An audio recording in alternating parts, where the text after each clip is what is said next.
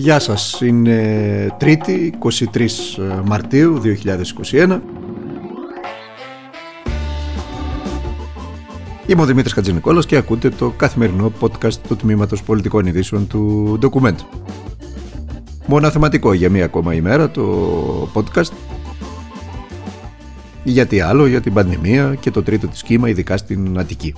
Για τα νοσοκομεία, τους γιατρούς, τα μέτρα ή την έλλειψη αν θέλετε μέτρων, για τα μοντέλα διαχείρισης της κρίσης, γιατί περί αυτού πρόκειται, και τα όσα ιδεολογικά έτσι και πολιτικά κρύβονται πίσω από τα μοντέλα αυτά που βλέπουμε και που συζητάμε.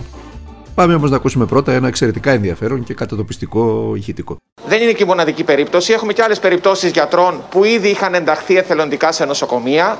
Στο νοσοκομείο της Νίκαια και ήταν εφημερεύσει σήμερα και πήρε σήμερα φύλλο πορείας για άλλο νοσοκομείο. Αυτό τι σημαίνει, Δηλαδή ε, θα έχουν κάποιο δεν είναι προς όφελός Αυτό δείχνει πρώτα-πρώτα πώς αντιμετωπίζει το θέμα της επιδημίας η κυβέρνηση. Και επιτρέψτε μου να πούμε το εξής.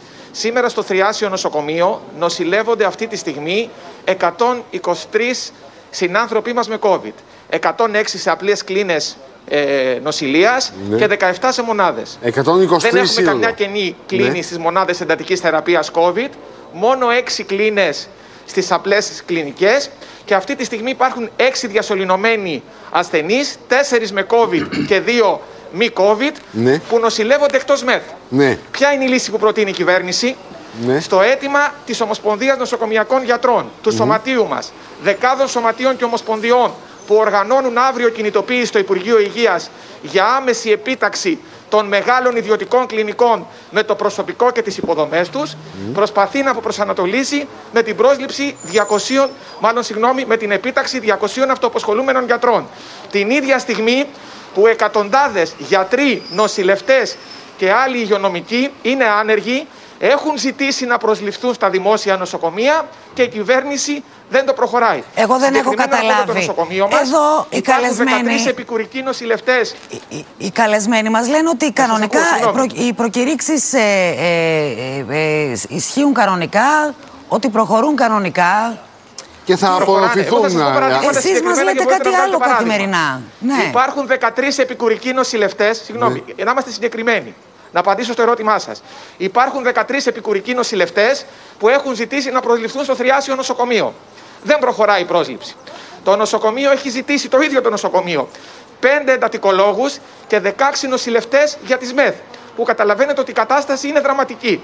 Εμείς έχουμε ανοίξει το τελευταίο διάστημα 61 κρεβάτια COVID, 9 από τα αυτά ΜΕΘ COVID και 52 απλές κλίνες νοσηλείας και η μοναδική ενίσχυση του νοσοκομείου ήταν μόνο δύο γιατροί. Την ίδια στιγμή που έχουμε 250 κενέ οργανικές θέσεις. Άρα λοιπόν υπάρχουν εκατοντάδες, επαναλαμβάνω, υγειονομικοί άνεργοι που θέλουν να προσληφθούν. Η κυβέρνηση δεν ικανοποιεί το αίτημά τους, δεν προχωράει στην επίταξη και νομίζει ότι μπορεί να λύσει το ζήτημα ή να εμφανιστεί ότι το λύσει με την επίταξη των γιατρών. Αυτός ήταν ο πρόεδρος του Σωματείου των Εργαζομένων στο Θριάσιο Νοσοκομείο, σε ένα από τα μεγαλύτερα νοσοκομεία της ε, Αττικής, ο κύριος Μανώλης Βαρδαβάκης. Τον ακούσαμε επί ένα τρίλεπτο, γιατί ήταν πολύ ενδιαφέροντα και εξόχως κατατοπιστικά τα όσα είπε.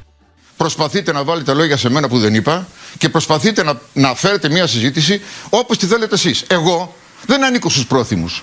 Ναι, Εγώ εντάξει, δεν ανήκω σε αυτούς οι οποίοι εξυπηρετούν. Ακούστε, ακούστε, ακούστε. Ναι. Μέχρι εδώ έκανα μία υπομονή, διότι πραγματικά χθες το βράδυ κάνατε μία ατασταλία άνευ προηγουμένου. Λοιπόν, σηκωθείτε και φύγετε από τον χώρο που σας φιλοξενεί αυτή τη στιγμή και που τον λιδωρήσατε χθες. Τι να σας πω, Αυτή τη στιγμή, αυτή τη στιγμή ντροπή σας έχετε, έχετε θράσος να μιλάτε για τους πολίτες και έχετε θράσος όταν εσείς έχετε πάρει χρήματα από τους πολίτες μέσω των κρατικών. Εμείς πήραμε χρήματα από τους πολίτε γεια σας. Γεια σας. Παρακαλώ πολύ, φύγετε αμέσως από το φαρμακείο μου. Και αυτός ήταν η είδηση viral, όπως λέμε, της ημέρας. Ο πρόεδρος του Φαρμακευτικού Συλλόγου Αττικής, ο κύριος Λουράντος, ο οποίος τον ακούσαμε να δείχνει on camera το συνεργείο του Sky, ε, την έξοδο στο συνεργείο του Sky από το φαρμακείο του. Γιατί; Διότι όλες τις προηγούμενες ώρες, στον Sky, αλλά και σε άλλα κανάλια, είχαν επιδοθεί σε ένα κρεσέντο κοινωνικού αυτοματισμού.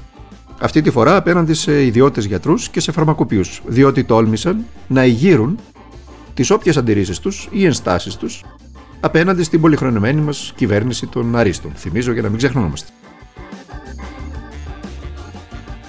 Ξεχνούν οι συνάδελφοι στα κανάλια, οι οποίοι βάζουν στο στόχαστρο ιδιώτερου γιατρούς και φαρμακοποιούς, ξεχνούν ότι τα κανάλια τους, οι ιδιοκτησίες τους, οι διευθυντές τους, για να προβάλλουν ένα σποτ για την πανδημία, το οποίο θυμίζω από τον νόμο έπρεπε να προβληθεί δωρεάν, εισέπραξαν εκατομμύρια.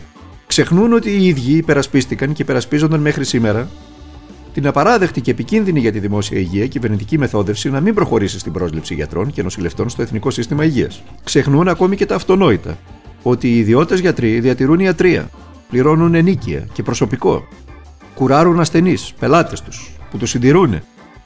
Είναι το λιγότερο εύλογες οι όποιες αισθάσει τους και σίγουρα δεν είναι αφορμή για κοινωνικό αυτοματισμό. Και να τους δείχνουν με το δάχτυλο. Ξεχνούν ότι οι φαρμακοποιοί δεν ενημερώθηκαν για την κυβερνητική απόφαση για τα self-test, ότι είναι εκείνοι που ακόμα και σήμερα κλείνουν τα ραντεβού για τους εμβολιασμούς στον κόσμο μέσω της πλατφόρμας, ότι είναι άνθρωποι και είναι λογικό να φοβούνται, αφού με βάση την κυβερνητική απόφαση όλοι οι Έλληνες πολίτες θα πηγαίνουμε μια φορά την εβδομάδα στα φαρμακεία για να πάρουμε το τεστ και ειδικά θα πηγαίνουν όσοι έχουν συμπτώματα και φοβούνται ότι μπορεί να είναι φορείς του ιού. Και τέλος πάντων όλα αυτά συμβαίνουν για ένα και μοναδικό λόγο επειδή η κυβέρνηση δεν προσέλαβε, για παράδειγμα, γιατρούς και νοσηλευτές από την πρώτη πανδημία και μετά, από τον περασμένο Μάρτιο, ένα χρόνο τώρα, ώστε σήμερα το ΕΣΥ να μην είναι τουλάχιστον υποκατάρρευσης. Και ότι αρνήθηκε να συνταγογραφήσει τα τεστ, να τα βάλει δηλαδή στα ταμεία, και το κάνει τώρα, χωρίς φυσικά να τα βάζει στα ταμεία, στην κυριολεξία στο και 5 και με τέτοια τσαπατσουλιά. Η αλήθεια είναι λίγο πικρή, αλλά ειδικά τα τηλεοπτικά κανάλια, εδώ και δύο χρόνια, από την ημέρα που η Νέα Δημοκρατία κέρδισε τις εκλογές, εκείνον τον Ιούλιο του 2019, τα τηλεοπτικά κανάλια λειτουργούν όλο και με μεγαλύτερη ένταση και σφοδρότητα ως τρίτη κυβερνητική φάλαγγα. Όλο και περισσότερο θυμίζουν τα δύο πρώτα μνημονιακά χρόνια, όπου στάθηκαν απέναντι σε ολόκληρη την κοινωνία, στηρίζοντας με προκλητικό τρόπο εκείνους που τη χρεοκόπησαν και βαφτίζοντας τις πλατείες της διαμαρτυρίας και της οργής, της εύλογης οργής για τη χρεοκοπία της χώρας που βούλιαξε μέσα στα σκάνδαλα και στα χρέη, βαφτίζοντάς τα ως ακροδεξιές απόψεις και ακροδεξιούς, αυτούς οι οποίοι εκδήλωναν ή λαϊκιστές, εκδήλωναν την οργή τους για την κατάντια της χώρας και τη χρεοκοπία της το 2010, τις επιπτώσεις της οποίας χρεοκοπία, της οποίας χρεοκοπίας βιώνουμε μέχρι και σήμερα με πάρα πάρα πολύ μεγάλη ένταση. Πόλεμος.